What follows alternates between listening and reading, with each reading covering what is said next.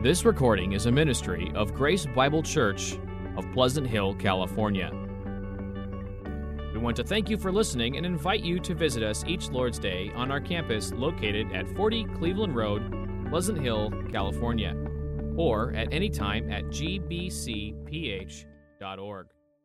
We're going to be looking this morning at verses 15 through 23. If you wouldn't mind standing one more time as we read that together. Colossians 1, verses 15 through 23. He is the image of the invisible God, the firstborn of all creation. For by him all things were created, in heaven and on earth, visible and invisible, whether thrones or dominions or rulers or authorities, all things were created through him and for him. And he is before all things, and in him all things hold together. And he is the head of the body, the church. He is the beginning, the firstborn from the dead, that in everything he might be preeminent. For in him all the fullness of God was pleased to dwell, and through him to reconcile to himself all things, whether on earth or in heaven, making peace by the blood of his cross. And you, who once were alienated and hostile in mind, doing evil deeds, he has now reconciled in his body of flesh by his death, in order to present you holy and blameless and above reproach before him. If indeed you continue in the faith stable and steadfast, not shifting from the hope of the gospel that you heard, which has been proclaimed in all creation under heaven, and of which I, Paul, became a minister. Let's pray one more time. Oh, Father in heaven, we thank you so much for your word. We ask, God, that you would lift up our eyes to see the greatness of Christ this morning that you would empower me in, in my words to, to point to you, to bring you all the glory. We ask for your help, and we pray in Jesus' name. Amen. You may have a seat. Well, one of the things um, I like to do with my kids at various times as we're walking through the store, maybe driving down the street, is to ask them how much they think things are worth in like dollars. Uh, and their, their answers are usually pretty, pretty funny. Um, there was a period of time a bit ago where we were, you know, shopping for a house, and we would ask, you know, hey, buddy, like that's a nice house. What do you think? What do you think that one's worth? Say, ooh, Dad, I don't know. That one's pretty nice. Like a thousand dollars? Do you think, Dad? um, they're still growing in their understanding of, of how much things are worth, of, of what value is. Uh, we adults, we think we understand, you know, what things are worth. We've got a pretty good sense of, of value. Uh, but we too are actually often quite skewed in our perception of what is valuable, of what is good and right. And we, Paul says in another place, we see through a mirror dimly. I find that so true. Uh, it, trying to like do your hair in the morning or put on makeup, looking at like a piece of polished brass, it's not going to come out too well. I was doing my hair this morning with the lights off, and I don't know how it turned out. Um, but we, he, Paul says that's, that's how we see, dimly, blurred. Um, we think we understand the world we live in. We have put our trust in Christ, can think that we have an appreciation for, for his greatness, but in reality, we see but a small portion. And we appreciate him poorly, all that he is and all that he does. And, and, and so our, our, hearts often are distracted, and our, our hearts are skewed, and, and we start to drift away towards other things. And we say silly things like, well, well, Jesus can't help me with this, so I'm going to go find help over here. I'm going to fill, fill in this, you know, fill in the blank uh, as, as the answer for my problems, for my happiness, contentment, joy, satisfaction, purpose. And the Colossians were being tempted by this same thing. We were told a couple weeks ago by Tony also that they were that there was a false teaching that was circulating around this area and something about it has something to do with questioning the sufficiency of Jesus Christ. Uh, that you need Jesus plus something else if you want to find the fullness, you know? That was one of their words. And so this passage starts to, to bring us back to, to the answer. And Paul's just like, let's just start from the beginning. I'm just going to tell you who Jesus is. let's just put Christ forward. He is, he is the answer. And uh, in this passage, God wants to, to lift up our eyes to catch a glimpse of the greatness of his Son. Verse 13 that, that Pedro talked about last week calls, calls Jesus his beloved Son. Or in, in, in the Greek, it says the Son of his love, which is a, a unique and wonderful phrase. And so that's, that's what we're talking about this morning. Um, God the Father, through the Apostle Paul, is just saying, I'm just going to brag on my son for a bit and tell you who Jesus is. Okay? So, Jesus today, we want to hear, is supreme. He is supreme in creation and also in redemption. Minor note before we jump in, it's important to note this is a hymn.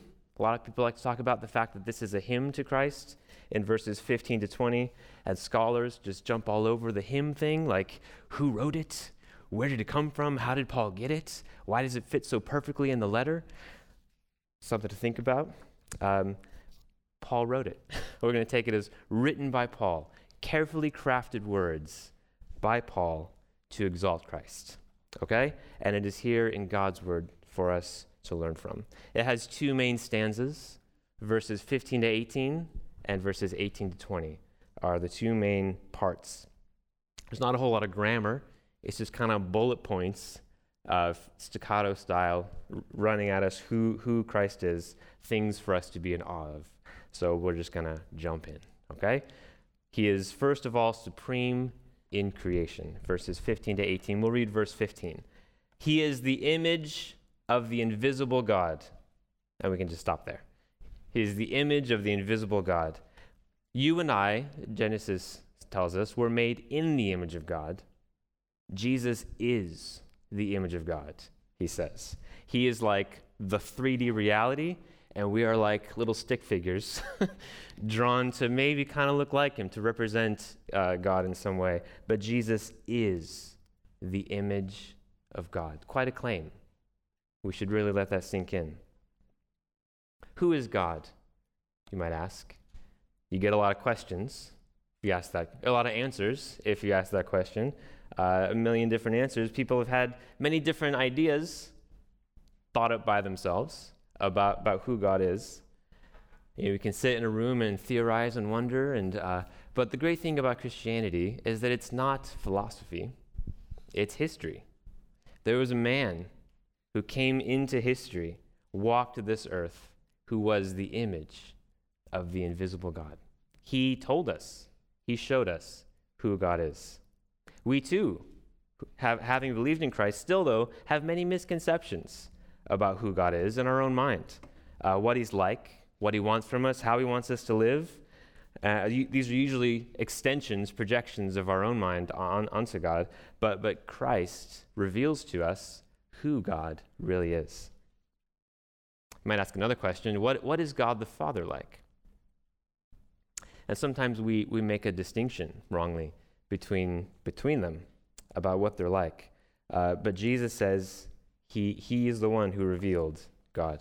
Jesus, who worked as a carpenter for 30 years, had compassion on the sick and weak, taught patiently, invited the children to come to him, who wept at Lazarus' tomb, who raged at the false teachers, who came in the first place to rescue us.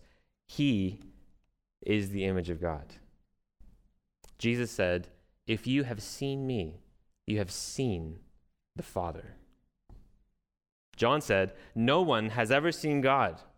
True? True. Has anyone here ever seen God? Have not. Uh, and you shouldn't have either.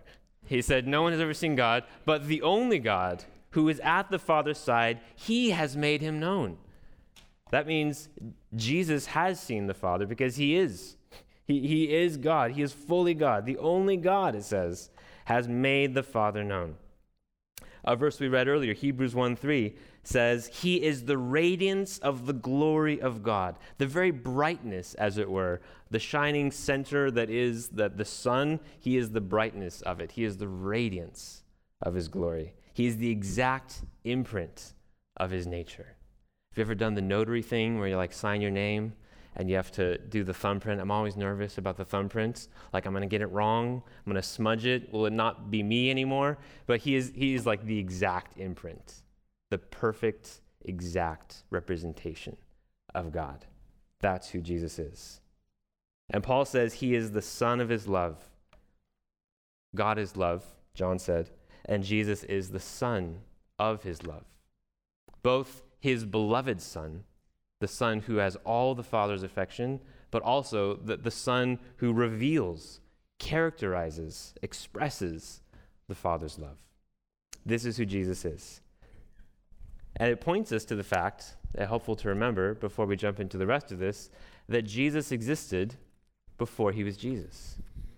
Right? He, he, he became Jesus 2,000 years ago, but before that, he existed eternally as God the Son and he, he stepped into history. Uh, Jesus is himself fully God, the person who walked this earth, fully God, born in human flesh. But he's not the Father and he's not the Spirit. But they share the same essence, substance, nature. Got it? Good. All right. Glad we cleared that up. So that, that's true about him. We don't understand the details, but we can, we can believe that that is true. And we should not separate Jesus from the Father. We sometimes think of Jesus as loving, maybe, and the Father is strict. But Jesus is saying, This is, I am the, the true and full representation of the Father's heart towards the world. We should allow Jesus to inform our understanding of, of God. And we should not think of God either apart from Jesus uh, post Bethlehem, we think, relate, uh, talk about God through the lens of Christ. So that, that, that's the first phrase here. He is the image of the invisible God. Second, he is the firstborn of all creation. The firstborn of all creation. This is a term a little bit ripe for some misunderstanding. What does it sound like? It sounds like it's saying he was the first one born like the first created being. And that's not what it's saying. Uh, it sounds like that because it, uh, a person said that. Many people have said that. Again, in the, in the, fourth century, named Arius, said this. There was a time when he was not. Uh, and since then, many other people have said that too. Uh, the Mormons and the, and the Jehovah's Witnesses say that uh, now, uh, that he was somehow the first created great being, but a little bit below God. but he says that, that's not what he's saying here. Uh, the word firstborn can often mean uh, the first child born to a particular family, uh, but it does not always mean that. It's also not used very much in secular Greek. It's, it's a biblical term, uh, much in the Old Testament, uh, Greek translation of the Old Testament, but it's, it's often referred to someone, not just the first one born, but the, the honor and the title, the status that goes along with the firstborn the firstborn in, in you know that culture, being responsible to carry on the family and lead the family into the next generation. Uh, and so God, for example, calls Israel his firstborn son. God actually having no children, this is figurative, right? For Israel to be his firstborn son. It speaks of his status, Israel's status, uh, and responsibility. Psalm, uh, another verse that is pretty interesting in this regard, is Psalm 89, verse 27 is a context where God is speaking of the Messiah, uh, the future king that was going to come. And he says, I will make him the firstborn. This is Psalm 89 27. I will make him the firstborn, the highest of the kings of the earth. So, there, it's obviously not talking about an actual firstborn son, because he says, I will make you the firstborn. He is giving to him this status as the heir the king, the ruler, he says, of, of all the earth. Uh, another reason why this does not mean that Jesus was a, a first being born or something is verse 16. It says, Because, for by him all things were made. So, why is he the firstborn son? Verse 15. Verse 16 says why he's the firstborn son because he made all things. And so the reason is, is talking about status. The reason he has this status is because he is actually the creator of the world. And so, what does this mean then? What, what is verse 15 telling us about Jesus? It is telling us that Jesus is the heir of the world. He is the rightful owner of the rightful heir, the, the king of all kings. He is the ruler of the entire universe which is similar also to what we just read in Hebrews 1 2. There's a lot of parallels in these passages. In Hebrews 1 2, it says that Jesus was appointed the heir of all things, through whom also he created the world, which interestingly also links, links heirship and creation. And so, brothers and sisters, there is nothing that is outside the purview of Jesus Christ. It has been famously said there is not a square inch in the entirety of the universe that he does not claim as his own. He is the heir of all things. He's also, verse 16, the creator of all things. It says, For by him all things were created, in heaven and on earth, visible and invisible, whether thrones or dominions or rulers or authorities, all things were created through him and for him. So he expands now. Uh, they, were, they were created, we'll say, in him, through him, and for him. At verse 16, it says, For by him all things. The word there is in, which can mean by, but because he says through later, we'll take it as in. Jesus is the sphere in which all things were created. Nothing here was done, nothing was made that was not in connection with Christ. It was in him that God made everything. Just how Paul often speaks of us being in Christ. We were chosen in Christ, we, we were crucified with Christ. Uh, all of salvation takes place in Christ. Here he says creation took place in connection with Christ. He is also the agent. He says it was through him. Uh, in, in Genesis 1, God spoke, and, and it was so. God created the world by his word. And in John 1 1, it says, Jesus is the Word who became flesh. He is the very agent, the very executor of the Father's will. It was through him that he accomplished the creation of everything. And it also says he is the goal of everything. It was not just through him, it was for him. Jesus is the reason for everything that exists the sun, the moon, the stars, mountains and hills and rivers, uh, work, play, school, marriage, uh, children, friendships, all things, friends, exist for Jesus' sake. It should not be controversial to say, but you don't exist for yourself. Has become controversial to say in our day and age, but we don't exist for us. Your preferences are not ultimate. Our preferences are not ultimate. We were made for Jesus' sake. And how many things, by the way, are under him? It says everything. Everything. In case we weren't sure, he lists them all out. Visible. Is it visible? Then he's ruler over it. Is it invisible? Yeah, it counts too. Uh, rulers, authorities, dominions, thrones, all, all words referring to uh, powers that exist. We can take them as like powers in our world. Uh, but he, he says invisible. Many take these to be invisible powers, like angelic powers. So even things you don't even know about to be afraid of, he's Lord over those things too. There, there's nothing that he is not over. He outranks everyone, he outranks everything. Uh, authority is sadly expressed harmfully, oppressively all over the world that we live in, which we are well acquainted with. Some places in the world better acquainted with this than we are in America, but he is Lord over the US and Russia and the Federal Reserve and the Supreme Court, over the local city mayor, over the school board uh, chairman.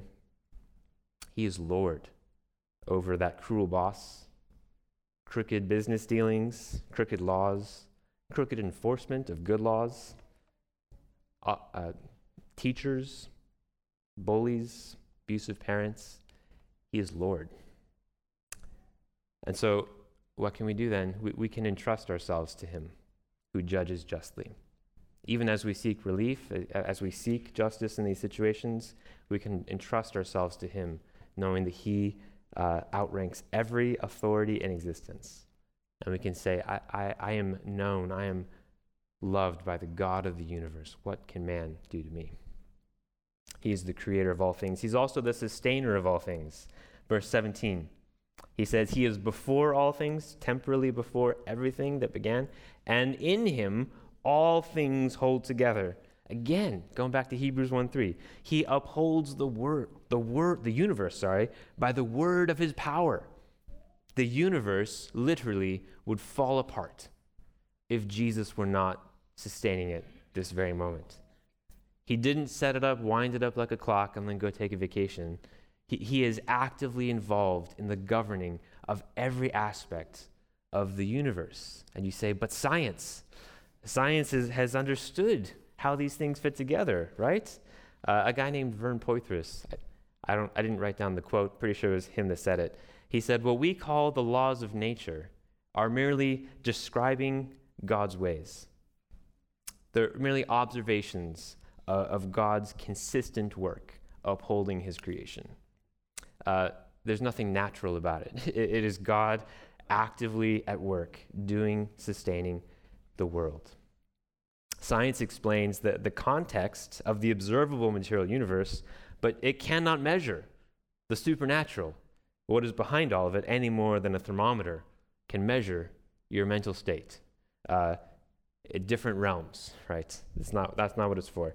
Uh, he is the one behind and sustaining everything. He's also, verse 18, the head of the church, the head of the, the body, the church. I take this to be part of the first stanza as the very capstone. This, he says, is the highest part about him being ruler over creation, is that he is head over the church. They say, say what now? Like, creator of the world kind of sounded more amazing than head of this small group of people in this room in Pleasant Hill. Um, but it says he, you know, the capstone is not that he's head of world governments, uh, Fortune 500 boards, humanitarian nonprofits, or whatever. The unique application, he says, of all of this divine authority and of all of this power that Jesus has is exercised in where? It's here. It's in the church. It's in humble gatherings of 40 to 60 people, uh, a bit more here, o- meeting together on Sundays to open the Bible, sing some songs, and pray. Because that is where his power is made known. It is manifest here among us and through us. And so, this is a challenge to us, brothers and sisters, to grow in our regard for the local church, local expressions of God's church, because it's important to him. He is the head, he is supreme in creation. Second, we move on to the second stanza here. He is supreme in redemption. Verse 18, second half. He says, For in him, oh no, uh, missed it. Verse 18, second half. He is the beginning, the firstborn from the dead, that in everything he might be preeminent. Pause a second on the word redemption. By redemption, this was introduced in verse 14 from last week. In Jesus, we have redemption the forgiveness of our sins. We could say salvation. It is uh, the entire process, what we're talking about here, the entire process of taking us lost people, rescuing us out of our bondage to sin, uh, to Satan, the dominion of darkness, it said, and bringing us into his kingdom, forgiving us the guilt of all of our sin, adopting us to be part of his family, to make us fit for his kingdom, and to ever be with him. That's that whole that whole grand thing is what we're talking about here under the phrase redemption. Uh, Jesus is supreme in redemption. He says he is the beginning and he's the firstborn. So there's sort of some repetition of, of some words here, uh, but with a different nuance. He says he is not just in the beginning, he is the beginning. and this pairs together with the word firstborn. And we're going to talk about these together. Um, He has no temporal beginning, which verse 17 said. He's before all things. Uh, John 1 says, anything that was made, he made it. Uh, he, he's before everything. He has no beginning. He is actually the beginning, it says here, which has a different implication, not just temporally, but also the fact that he is the cause of everything. He is the initiator. He is the uncaused cause of all things. He began everything that has ever begun. It was begun, began by him. He begun it. Uh, the word here for, for the beginning is also similar to the, the word, the same root word as the word first fruit, which doesn't sound like the same word at all in English, but it's, it's, similar.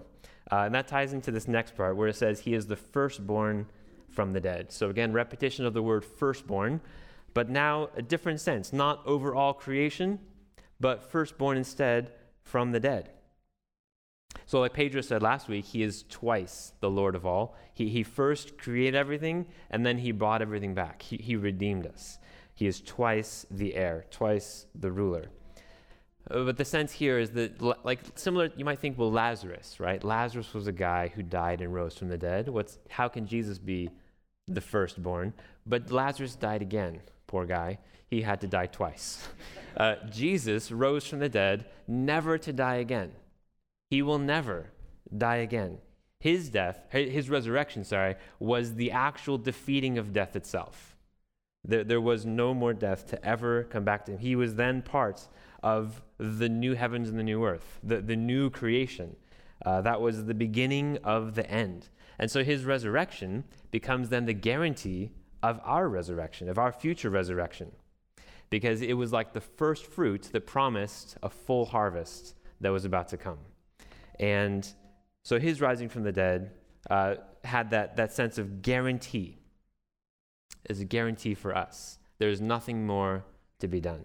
And so putting these, these I think these two phrases kind of work together. Jesus is the beginning, he is the firstborn, he is the initiator, he is the founder, he is the cause, he is the guarantee, he is the catalyst of our redemption. Hebrews 12, 2 says that Jesus is the founder. Also, similar word to beginning here. He is the founder and the perfecter of our faith. Interesting connections aside, he, he started it and he's going to finish it. He, he will carry it to completion. Brothers and sisters, as surely as he is alive in heaven, so too will we who trust in him rise and be with him forever and ever. And it says here, he is preeminent, so that there's a purpose there, that in everything he would be preeminent. In case we didn't get it yet, he's first in everything. And this, it says, was the Father's intention. The end goal was that Christ would be preeminent, for all of creation to be restored to its rightful place, rightful order, with Christ at the head. And it says here, we'll, we'll touch on that a bit more in a second, but it says here he's also the fullness of God. It, it pleased God that the very fullness of God would dwell in him. Um, this was, like we said, one of the, one of the false teachings words, fullness. Um, and the fullness, Paul's saying, is in him. He has all the fullness of God. But let's move on to verse 20 it says, The fullness of God was not just pleased to dwell in him, but also through him to reconcile to himself all things, whether on earth or in heaven, making peace by the blood of his cross. So if that wasn't enough, he, here comes the climax then of this second uh, stanza, is that he is the reconciler of all things. Now you might ask, what exactly does that mean? That he reconciled all things. It's a glorious verse, but it's also a bit of a tricky verse. Because if we go back and we see what he means by all things, we, we, we see it includes a whole lot. he created all things, he sustains all things. He also, what? Uh, upholds all things together. He is before all things. He reconciled all things. So, in the context looking back, you see all the things the all things that he uh, is referring to, it includes all the things, everything that is. And then you ask, well, what does reconcile mean then? Well, reconcile is a word that is often used to refer to salvation. Similar to redemption, quite, uh, but a different, a different focus on it. The, the point of view for the word reconciliation is to say that we were alienated from God. Uh, we were separated. We were justly cast out from God's presence. We were at enmity with God. There was hostility from us towards God and from God towards us for our sin. Uh, and so his just wrath was upon us, it says. And then we were reconciled. And so the, one dictionary says that it means the exchange of hostility for friendship, a friendly relationship. And verse 21 uses the word reconciliation to point to this exact fact. And so, what does that mean then? To say that he reconciled all things. Uh, what it cannot mean we, is, is helpful to start with. It cannot be saying uh, that the entire universe, including Satan, including hell, is in fact reconciled to God, saved by the blood of Jesus. That is not true. That is not what the Bible teaches. That is called universalism, and that's not what Paul is affirming here.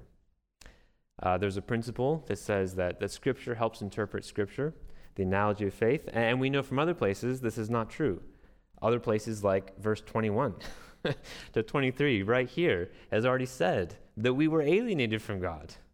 And it was only when we came to trust in Him that we were reconciled. It already said in verse 13 and 14 that we were in the domain of darkness and that He rescued us who trust in Him only to be, to be in His kingdom. So it is a frightening and sobering truth. But, friends, hell is a real thing, it is a real place. Not all people, in the end, will be reconciled. And so, knowing that, that that cannot be what this passage is saying, how are we to understand this phrase? He reconciled all things. Commentators tend to, to want to then weaken one word or the other. Well, maybe it's not all things. Or like maybe it's not reconciled, reconciled. Some people say it means pacified like there was some kind of a truce uh, between God and the world, and maybe that's what it means. Um, like he's there's a ceasefire of sorts in place, and just waiting for for the end to come, and that may be what it means. Um, some go go further and say that it actually means that people in hell are reconciled in some sense to God now. Um, I think I think that's not what this is saying. I think that takes away from some of the personal meaning of the word reconciliation. Uh, you know, like I've been trying to reach you about your car's extended warranty. Are you really? Do you really care about me, or you just say that to everybody? Uh, I think they say it to everybody. Um, so I, I think the solution is to, to see that this verse is pointing to a future reconciliation. Uh, there's nothing in here that requires it to be a past tense event. Uh, this is a future reality. It is accomplished already through the death of Christ, but it, it will be realized in the future uh, in the new heavens and the new earth. I think all things here means all things in the final state, all things in the new heavens and the new earth, not including what the Bible calls the outer darkness. Um, and so, what, what are we to learn from this? We are to learn here the reconciliation in Christ extends to the entire creation. There, there's a cosmic significance, you could say, to the work of Christ. We think of Romans 8, where it talks about the creation groaning groaning within, and us too, groaning under the pain and suffering that we experience in this world. Have you experienced pain and suffering and loss? Yeah, we have. I know you have. And we groan. We ache. And we, we do feel the world is broken. We do. We do. The world is, is broken. And it's not just broken, it's cursed uh, it's cursed because of, of our sin. And God is one day going to renew the entire world and, and remove all pain and suffering and death by means of the, the, the blood of his cross. Because Jesus suffered and died and paid for the sin that led to the, the curse, led to the corruption of the whole world, that is the, the means by which God then renews and restores the entire world. Like the song Joy to the World says, He comes to make his blessings flow far as the curse is found. And so, complete reconciliation, brothers and sisters, is what awaits. He will be preeminent in all things. There, there will be no more struggles with sin in our own hearts and lives. There will be no more ruined relationships, no more selfishness, no more boasting, no more pride, no more doubts in our own hearts, no more twisted desires, no more misplaced affections. There will be no more sorrow, sickness, pain, death. All of the effects of sin will be gone. We will see Christ as he is, always. He will be first in our minds and hearts, always. He will rule the world directly, perfectly, always. And he will receive praise and glory due to his name, always. And so this is saying, I think, that. That's what it's pointing to.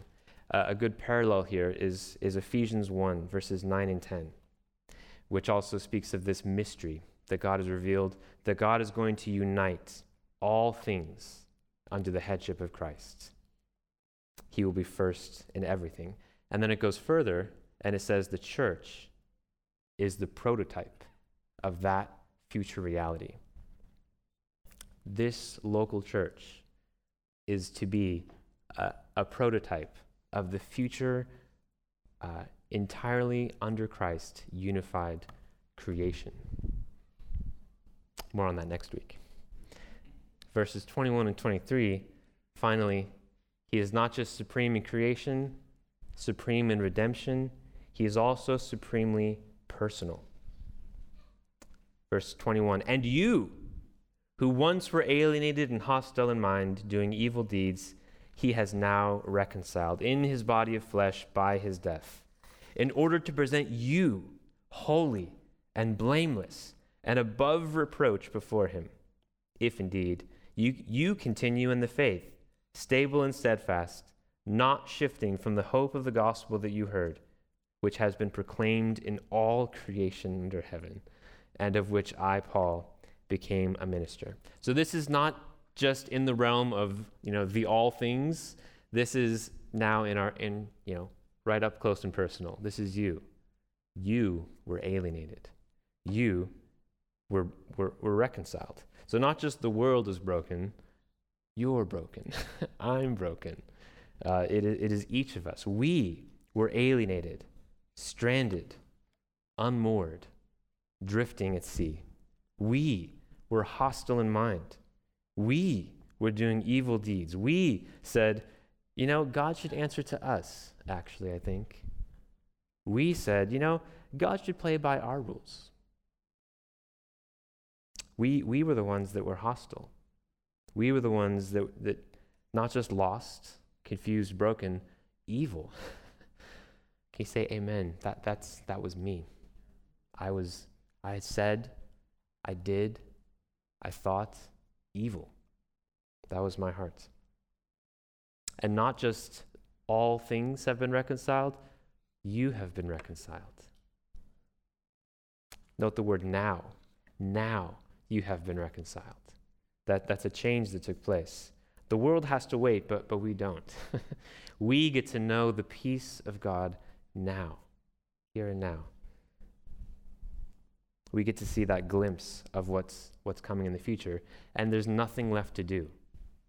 He doesn't say, You've been reconciled almost, now just fill in this last 1%. he says, Jesus has accomplished it. It is, it is entirely done. There is no more reconciled you can be to God than you, than you can be today through what Jesus has done. And it was God in his fullness was well pleased. It was his kind intention. It was his good pleasure to do this, not begrudgingly. It, he, he delights to rescue you. And note the cost by the blood of his cross in his body of flesh by his death. We've sort of just glanced over it a few times, but, but here, looking at it directly, it the cost was paid. The cost was paid by Jesus Christ. It has nothing with what you can offer to God, what you can do, what you might do. He is the firstborn from the dead. He died and he rose. The same Christ who is the creator of all things, the sustainer of all things, the beginning, the source, and end of all things, the one in whom the fullness of God dwells, the very image of God, he died. He was the one who died to rescue you out of love for you personally. He says, You have been ransomed. We have been ransomed. We have been rescued, brothers and sisters. We have peace with the living God. And he says, He is at work in you. He is fashioning you, shaping you to, to present you like a bride to his son, or placed before the Father to be perfect, blameless, not because of us, not because we accomplished it, but because of what he has done, which sometimes hurts a bit. Say, oh, don't prune there. That part hurts. I still want to keep that to myself. But he, he is he's working on us and he is pruning us and he is shaping us to be a people for himself. The only requirement, he says, is that you trust him. He says, if, there is an if, you continue in the faith, which is both encouraging and sobering. It's encouraging because faith is all that is required to receive this amazing gift, the forgiveness of all of our sins, welcomed into the family of God, reconciled to God forever and ever. But it's also sobering because he says you have to continue in the faith. Our faith is weak sometimes, but, but we know that He is the one who sustains us, and He is the one that keeps us to the end. But we have to continue to the end. 1 Peter 1 5 says that by God's power, you are being guarded through faith. So, which one is it? Yes. you must keep trusting. And as we do, we keep trusting because God is, is guarding you and keeping you and sustaining you. It says, He is able to make you stand in His presence at the end. And He says that this message is for all. That this has been proclaimed in all creation under heaven. Which doesn't mean that the gospel has necessarily been heard at, at every location in heaven, quite uh, under, you know, on the earth so far. But just to say, the message is the same everywhere. It's not for some elite, it's not just for a select few. The same Christ, the same gospel is proclaimed everywhere. And, and he is, he, he's the rescuer of all who come to him. And so he encourages us do not shift from the hope of the gospel that has been put before you. Brothers and sisters, let us stay faithful to Christ. He is worth it. He is the Lord of everything. Um, everything one day will be united under Jesus Christ as the head, the gracious head of the universe. And so there is nothing for us to fear. There's nothing for us to fear. No thrones, no powers, no rulers. There is no other hope. Our only hope is Jesus, we just sang, and he is a sure and steadfast hope. And so let us let us stay faithful and trusting in him. Brothers and sisters, you are at peace with the living God. And so we can, we can live in the strength of that. It is He that, in, that gives us the strength to endure life's hardest trials because we know that He's preparing us for glory. And so let us model that future reality, that future peace, here at Grace Bible Church. Be characterized by this free gift of reconciliation. Let us be at peace with one another. Let us be people who, who sow peace, James says, to be peacemakers, quick to forgive, slow to take offense. One commentator says, Nothing, nothing lies outside the reconciling work of Christ. Is that true? That is true. Nothing lies outside of what he can do. So, what needs reconciling in your life today. It is not outside of Christ's finished work for him to do. And friends joining us, can, can, can you say that today? That I am at peace with the living God? Maybe you've been listening and are not quite sure that that applies to you. You might say, Well, I don't know. I'm not that bad of a person compared to that, that guy sitting next to me. You know, I think he's pretty worse. But that's not God's standard to compare with, with people around us. Can you, can you read verse 21 and say, That's me? I was hostile. I offended God. I was alienated at enmity.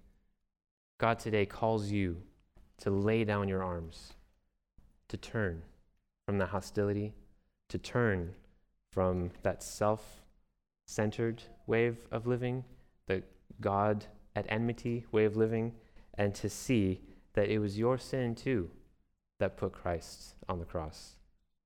And he offers to you this day the Son of his love, his beloved Son, so that you who suffered death and defeated it in resurrection, so that you, you don't have to.